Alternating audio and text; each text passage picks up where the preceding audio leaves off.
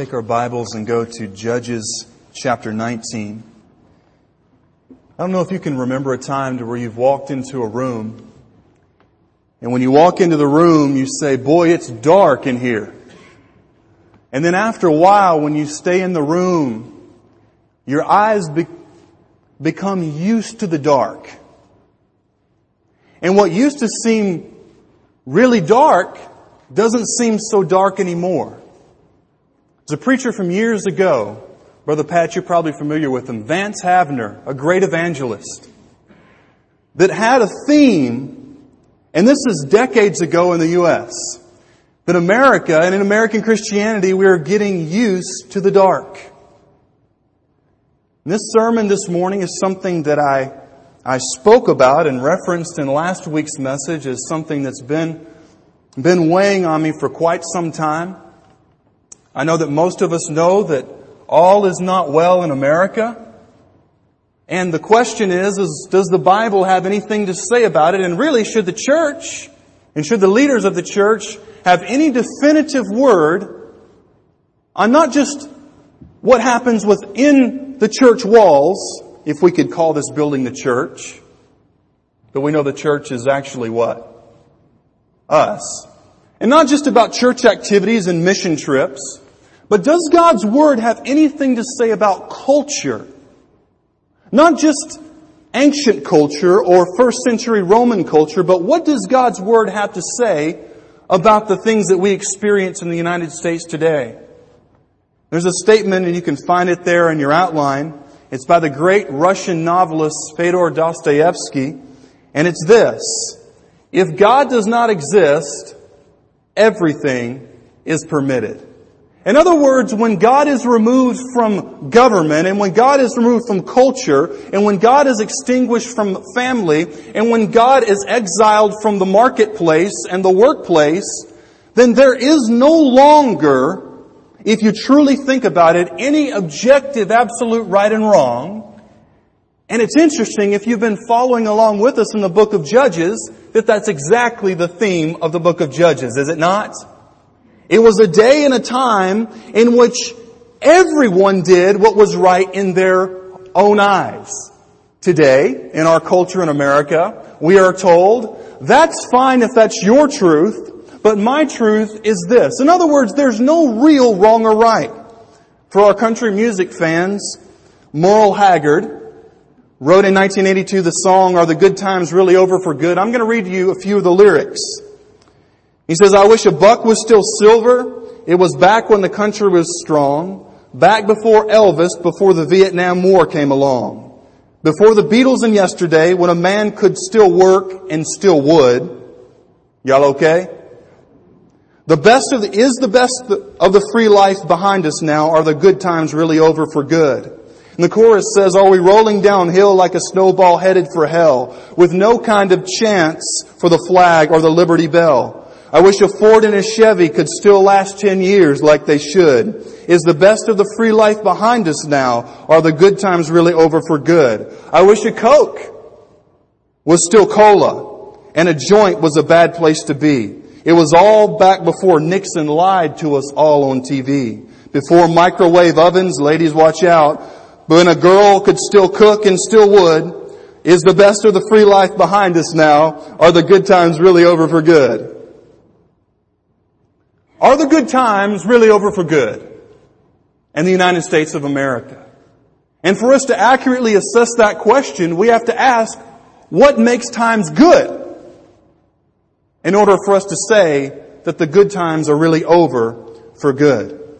If you have your Bibles, we're going to run through Judges chapter 19 through 21 and see possibly one of the most shocking stories in all of the Bible. Now, at Rocky Mount Baptist Church, we believe in something called expository preaching. To exposit or exegetical preaching means to draw out from, which means that we open up the Bible and most of the time we walk through a passage or we walk through a book step by step, verse by verse, story by story, word for word, because this is the authority, not just for Rocky Mount Baptist Church, but really for the world, whether they believe it or not. So we believe in preaching God's Word, and this is one of those stories that people say, Jeff, why would you ever talk about something that, boy, that crazy in church? Well, number one, it's in the Bible, and secondly, it's simply the next text that we come to in our series on Judges. But what we're going to look at is in these three chapters what we're going to call progressive digression. Moral decay that leads to civil unrest. In other words, the beginning of the end for any community, country, or family. We find in chapter 19 absolute and total outrage that simply wasn't there. The story goes there was a Levite. And those of you who read your Bibles carefully know that a Levite was a priest. He was the one to be a mediator between the people and God. There was a Levite who had a concubine. In other words, you had a preacher with a live-in girlfriend. And nobody seemed to see, have a problem with it. In fact, the girl's father, if you want to read verses 1 through 9, the girl's father didn't really have a problem because she ran away from the Levite and went home. And the father, when the Levite came to get the man's daughter, invited the Levite in like nothing was wrong. The Levite stayed there for a number of days. And it's interesting in this time, just in the first few verses of chapter 19, guys, Hebrew culture had digressed to the point that the men had lost the cardinal virtue of what it means to be a man, and it's in one word, responsibility. You say, Jeff, responsibility over what? To protect your wives and your daughters from opportunistic boys who can shave. We all okay? The father, hey, it's your life. I don't want to interfere. If that's what makes you happy, do it. Instead of a man of God that would say, the only thing that can keep you from destruction is to follow Jesus Christ with all of your heart, mind, soul, and strength. And then the story progresses there beginning in verse 10 through verse 21. This Levite, this preacher, and his live-in girlfriend go to a town called Gibeah in the area of the tribe of Benjamin. And there was a custom within the nation of Israel that if someone was traveling through your town and they stayed there at night, you didn't leave them in the courtyard for many reasons. But here we see a decay of cultural trust. Number one, we see a decay in marriage and the family leading to a breakdown of cultural trust. No one came to invite them into their home, but then an older man came and invited them into his home. And then we see, if you want to take a note in your Bible in Genesis chapter 18, the stories of Sodom and Gomorrah. Now, get this. The men of Gibeah were Benjamites. They were full bore Israelites. They should be men of God, but in fact, the men, certain men of the town of Gibeah surrounded this older man's house and demanded that the Levite be sent out so that they could have relations with him in a gangbang style. The older man says, no, I don't want to give up my guest. Verse 24, this is almost exactly what Lot did. If you remember the story from Genesis, verse 24 in chapter 19, Behold, here are my virgin daughter and his concubine. Let me bring them out now. Violate them and do with them what seems good to you, but against this man do not do this outrageous thing. But the men would not listen to him. And so the man seized his concubine, his preacher, and made her go out to them. And they knew her and abused her all night until the morning. And as the dawn began to break, they let her go. And as the morning appeared, the woman came and fell down at the door of the man's house where her master was until it was light. And notice the callousness in verse 27. And her master, this so-called preacher, rose up in the morning and when he opened the doors of the house and went out on his way, behold, there was his concubine lying at the door of the house. Notice this heartbreaking picture with her hands on the threshold. And he said to her, Get up! Let us be going. But there was no answer. Then he put her on the donkey, and the man rose and went away to his home. There was a breakdown of cultural trust and a breakdown of sexual morality. This was in Israel, but yet you could take that and the blueprint of Sodom and Gomorrah and impose them upon one another and see very little difference at all. You see, Israelite culture in the latter times of the time of Judges had gone from being a light to the nations, as it says in the book of Isaiah, to scraping the very bottom of the barrel of moral depravity.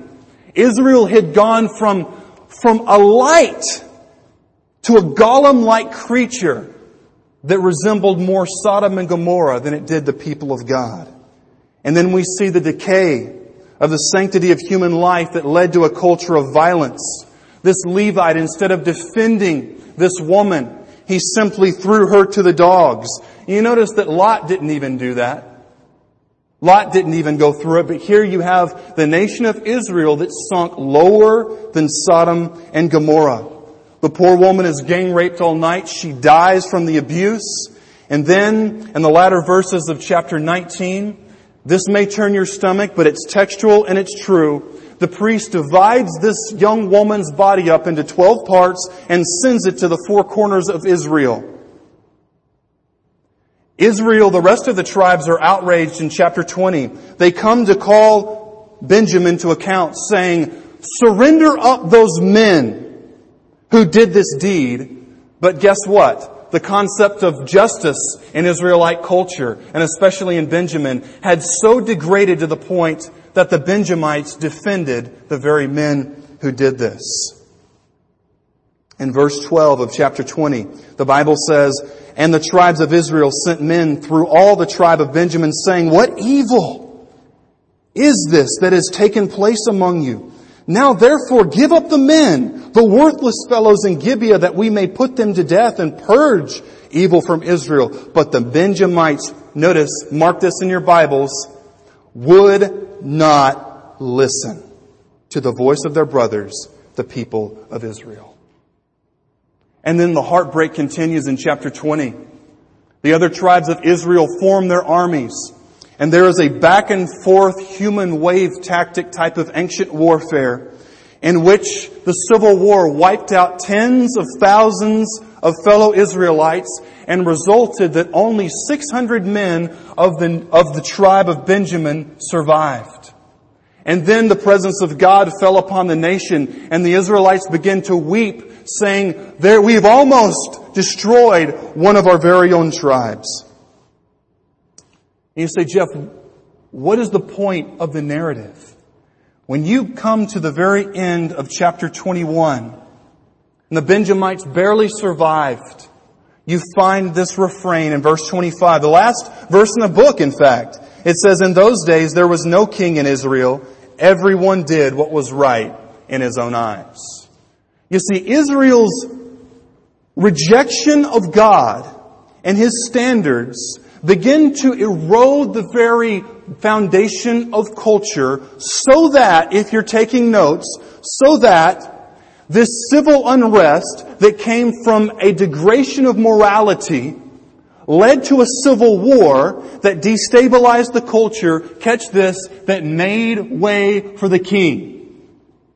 Do we realize that in studying history, that tyrants and dictators always rise from the ashes of cultural chaos, don't they? Hitler, post World War I Germany, the Weimar Republic, hyperinflation to the point that you would have to wheel wheelbarrow after wheelbarrow of German marks just to have enough to buy a loaf of bread. People have no answers. There's violence in the streets between the nationalists, between the communists, between the Nazis, between the political party of the old guard. And then from the ashes, someone arises that says, I will fix your problems. Tyrants can't get any oxygen in a nation that is grounded upon God's Word. Tyrants cannot get any room to maneuver and to flourish among a people that say right is right and wrong is wrong. But if there is a group that says we need, we want someone to fix our problems, it is the opportunistic time for the big one to move in. And here's what we want to go through together. How this account in the Old Testament has bearing with what you and I encounter today with getting used to the dark. Now I know that already in this sermon it's very tense, isn't it? Y'all sense that? You're like, man, last week was kind of a heavy one. Is this another, is this another of those types of messages? Well, it's in the Bible. And the question for those of us who claim to love Jesus Christ is this. Do we love people enough to tell them the truth? Or do we like people only to the point that when we're going to possibly offend them by telling them the truth, that we back off and say, well, if you want to go to hell, then I don't want to stand in your way. May it be that in the church of God, we love people so much that we're willing to be misunderstood. Amen? The decay of marriage in the family. You say, Jeff, how does marriage in the family actually decay? You remove the authority and the standard and you replace it with marriage in the family is designed to make you happy. Every married person in this room, probably at some point in their marriage, can say, marriage is not there to make you happy. And I will not ask for an amen, because that'll get some of you in trouble. The Levite and the concubine in America today we could be here till late tonight telling story after story after story after story of preachers who have fallen morally, running away with their secretaries, running away with women in the church, and sometimes we wonder why people don't trust the church. And it's not just that. There's story after story after story after story of removing the foundations of the family and marriage so that there is the rampant thing of divorce. Now I'm going to be very careful here, but very plain. The Bible says that divorce is a sin. The Bible says that divorce is a sin. And here's what I've encountered in my short life in church. People say, Jeff, we want you to tiptoe around that so that you won't offend any people. Let's use the mantra of what we hear by politicians, whether they mean it or not. Let's think about the children for just one moment. There needs to be a time in the Church of Jesus Christ where people who have experienced the pain and the hurt of divorce come to a place of saying, Lord Jesus, that was an area of my life that I give to you. I'm asking for your cleansing, but I cannot defend it because what happens with families is that divorce tears children up. And I want to speak out of a broken heart for the children today. You say, now Jeff, what about if, if someone left me? May God give you mercy and to heal your heart. I'm not saying that in every divorce situation it's all one cookie cutter, but I'm saying that the division of the family that we see on an epic scale today tears children up. You say, well, Jeff, what about me? I believe that Jesus Christ has, has cleansed me and, and it's a new day in my life. Amen! Right, church? Amen! Jesus can cleanse, Jesus can fix, but what has to happen is we have to stop hiding behind excuses and just say, honey, baby, mommy and daddy was, we were wrong. We were wrong. And we're asking your forgiveness and we believe that God can make something from that. But what we see most often is adults in our culture hiding behind excuses and throwing the children to the wolves by saying there's simply nothing wrong with it. There's an article that was published recently by Bowling Green University, and the study says marriage more than a century of change. And in the United States, the marriage rate has dropped from what it was in 1920, which was 92.3%, to 31.1%. People are not getting married, but people are still having sex and living with people of the opposite gender. It's simply outside the bonds of marriage, and the Bible says that it's wrong. And by the way, if you want to increase the odds for divorce, live with somebody before you get married. Nobody wants it, but that's simply the facts. And when we think about the decay of marriage and the family, I don't know how much TV you watch, but you don't have to watch very much to see that the family, and especially guys, the men, you are under the crosshairs of the culture. You can't, you don't have to watch very much TV at all to see that the family is routinely made fun of and the men are made fun of in such a way to say that the mar- that the family is not a big deal. Reality TV it's a way for us to watch people that are more messed up than we are, right? And to feel good about ourselves. And most of the programs today, the dads have no answers and the kids have all of the answers. It's a war simply on the family. and the decay of cultural trust. In the time of Judges, as we noted a few moments ago, there were people in the town. The Levite and the concubine, even though they were not right, there was no cultural trust. Many of you can remember years ago that why would you take your keys out of the car? Because if you did, you might lose them.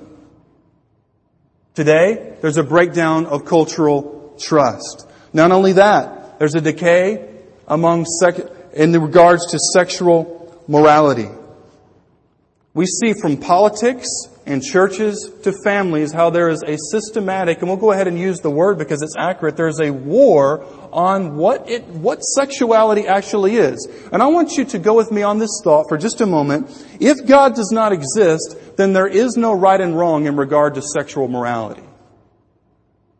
We all have that down? If God does not exist, there is no standard. You and I are the result of random chance through mutation and so forth ever since the Big Bang. Even things such as child molestation, that's simply a cultural preference. You cannot make the argument based upon if God does not exist that child molestation or that incest or really even rape, because in some cases that could propagate the species, is actually wrong. There's a war on God's plan for the family. And I wrote this, this note down that to declare war on God's plan for the family is to declare war on God Himself. The family of one man and one wife, one woman, for life, within the bonds of monogamous marriage, is God's plan. But yet, what you and I see across the board, even in churches, with pastors who claim to love people and preach God's Word, there is a war upon the family to say that it's up for grabs. And then when we study the Old Testament and even secular history, we see that a decay of morality always precedes a decay in the national ability of a nation to defend itself. The decline of Sodom and Gomorrah. We remember from studying the Old Testament, before the Israelites went into Canaan, there was absolute and total decay of sexual morality.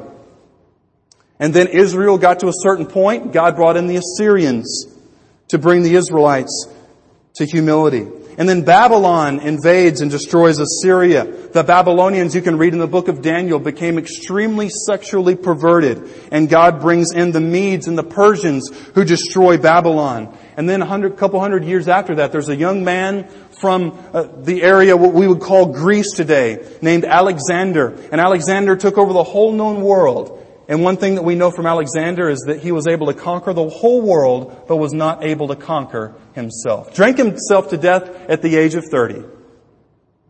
And then those of you who have studied history closely, within the Greek nation, there began to be rampant homosexuality, rampant sharing of women to where they were common property. If you've ever read Plato's Republic, that's what they say the good society is. Women are common property. Let them breed with the best soldiers, therefore we can create the strongest people. Hitler didn't get it all on his own. It goes way back. And then we know that the Romans were able to conquer the Greeks once the Greeks were morally bankrupt. And then as we study Roman culture and Roman society, as the Romans grew weaker and weaker, and as their sexual perversion became greater and greater, the Germanic tribes came and invaded Rome and destroyed Rome. We know before uh, Napoleon took power in France. If you read the literature of that time, it was well known that the nation of France was like New Orleans. Pre-Katrina. But yet people today tell us that morality has nothing to do with culture and they couldn't be more wrong.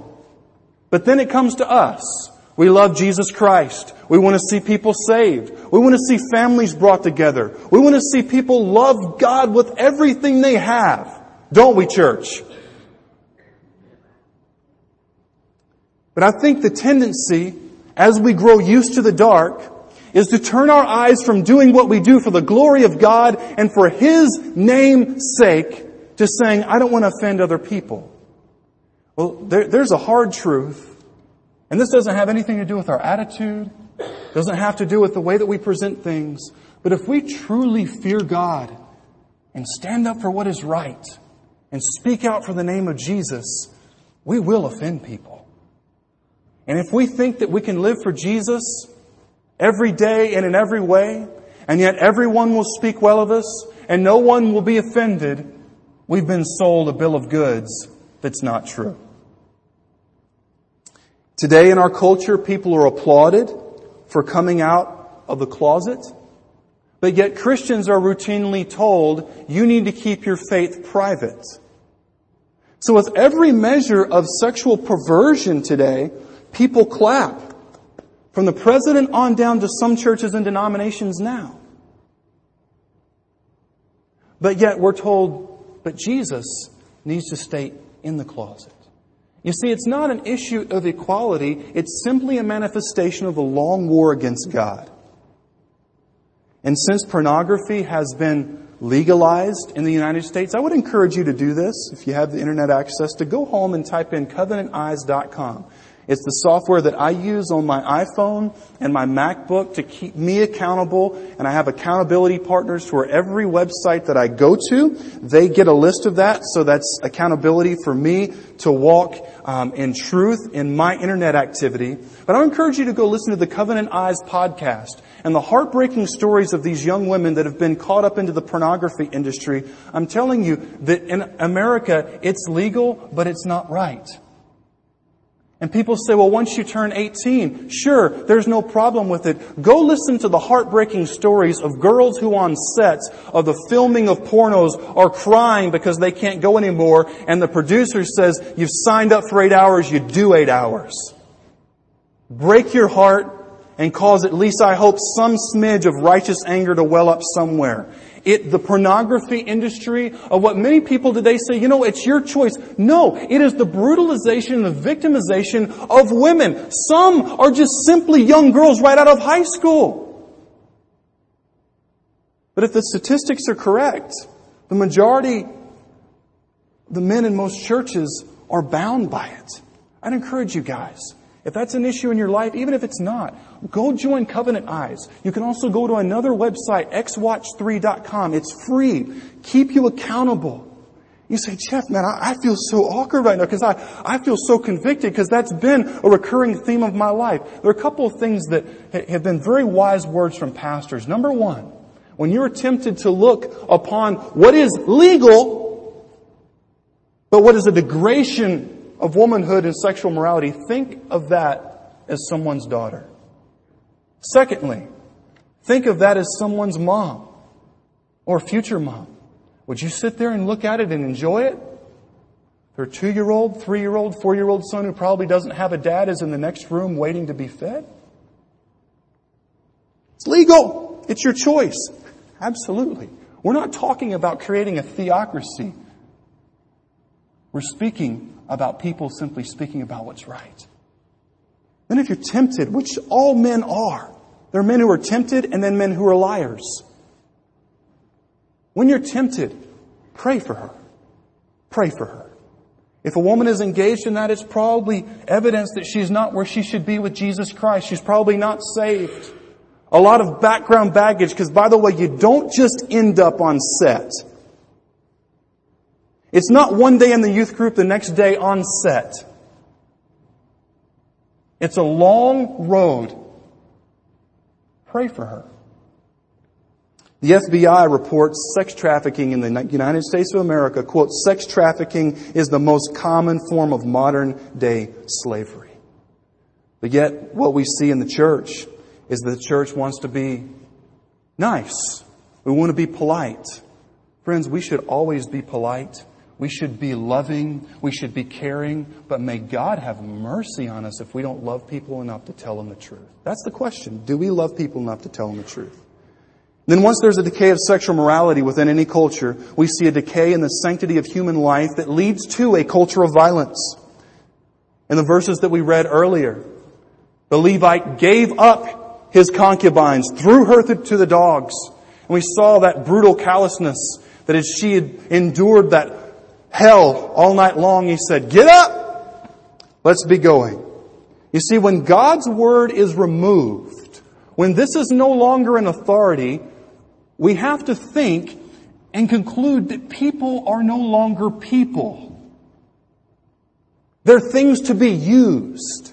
They're no longer persons made in the image of God, but they're simply legal entities. The founders didn't think so. The founders of this country said that God has created all men. Help me out. How? Equal. Equal in the eyes of God and in the image of God.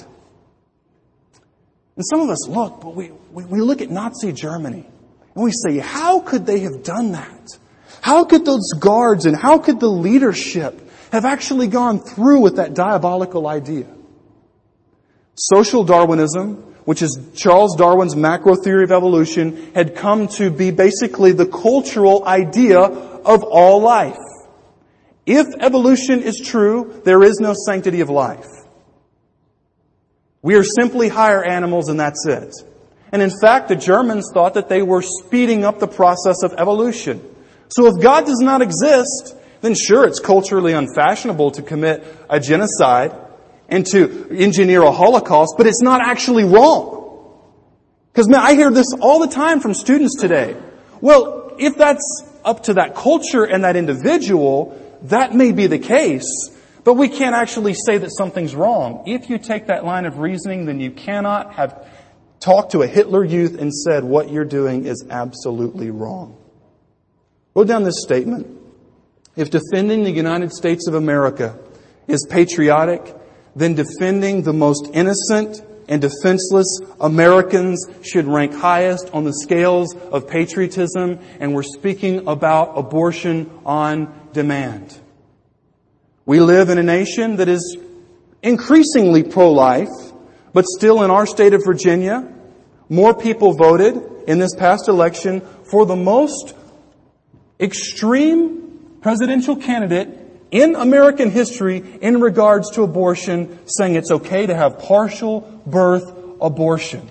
May God break our hearts whether we are Republicans or Democrat or Constitution Party or Libertarian, may it break our hearts that in our state of Virginia, several hundred thousand people did not see the problem with it as opposed to the rest, whatever motives anyone had for voting. And I know this is not the type of stuff that you say to grow a church. We alright? This is not the type of stuff that people say, boy, I left, I am, I am fired up and ready to go, but it's simply the truth. And I love you, so I have to say it. And then second to finally, once there is the decay of the sexual morality and the view of humans as persons that have been made in the image of God, we see a decay of justice in the defense of what is shameful. In the tribe of Benjamin, instead of giving up those men that had committed that murder, they defended them. C.S. Lewis says this, quote, certain things, if not seen as lovely or detestable, are not being correctly seen at all. And I just want to say something about the leadership of our Sheriff's Department in Franklin County. I praise God for the leadership of the Franklin County Sheriff's Department that allows Rocky Mount Baptist Church to have an optional Bible study for the inmates who would come on Saturday afternoon. And we don't have to have our head out of the ground that far to see that that is growing less and less. You need to thank our sheriff for allowing the prisoners to be able to have the gospel shared with them. Justice delayed is justice denied. And when justice is no longer a big deal, then we see a decay of peace that's leading to a loss of freedom. It's a statement from an article I read and I'll give it to you. Quote, producing chaos benefits the aspiring totalitarian because, as the founding fathers understood, once the citizens lose the ability to maintain moral order for themselves, the state will impose its own morality from without. Starting with President Bush, we had the suspension of habeas corpus, which is, if you are arrested, you must be tried. You cannot be held indefinitely. But yet, that's the case still today.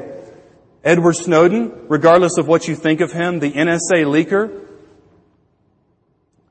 let the nation and the world know that all of our communication is monitored whether we have committed a crime or not. It's a violation of the Fourth Amendment, and that is a guarantee against unreasonable searches and seizures. This is not a Democrat issue. This is not a Republican issue, but it's an amazing thing that in the United States of America, the land of the, the free, and the home of the brave, the government is watching everything.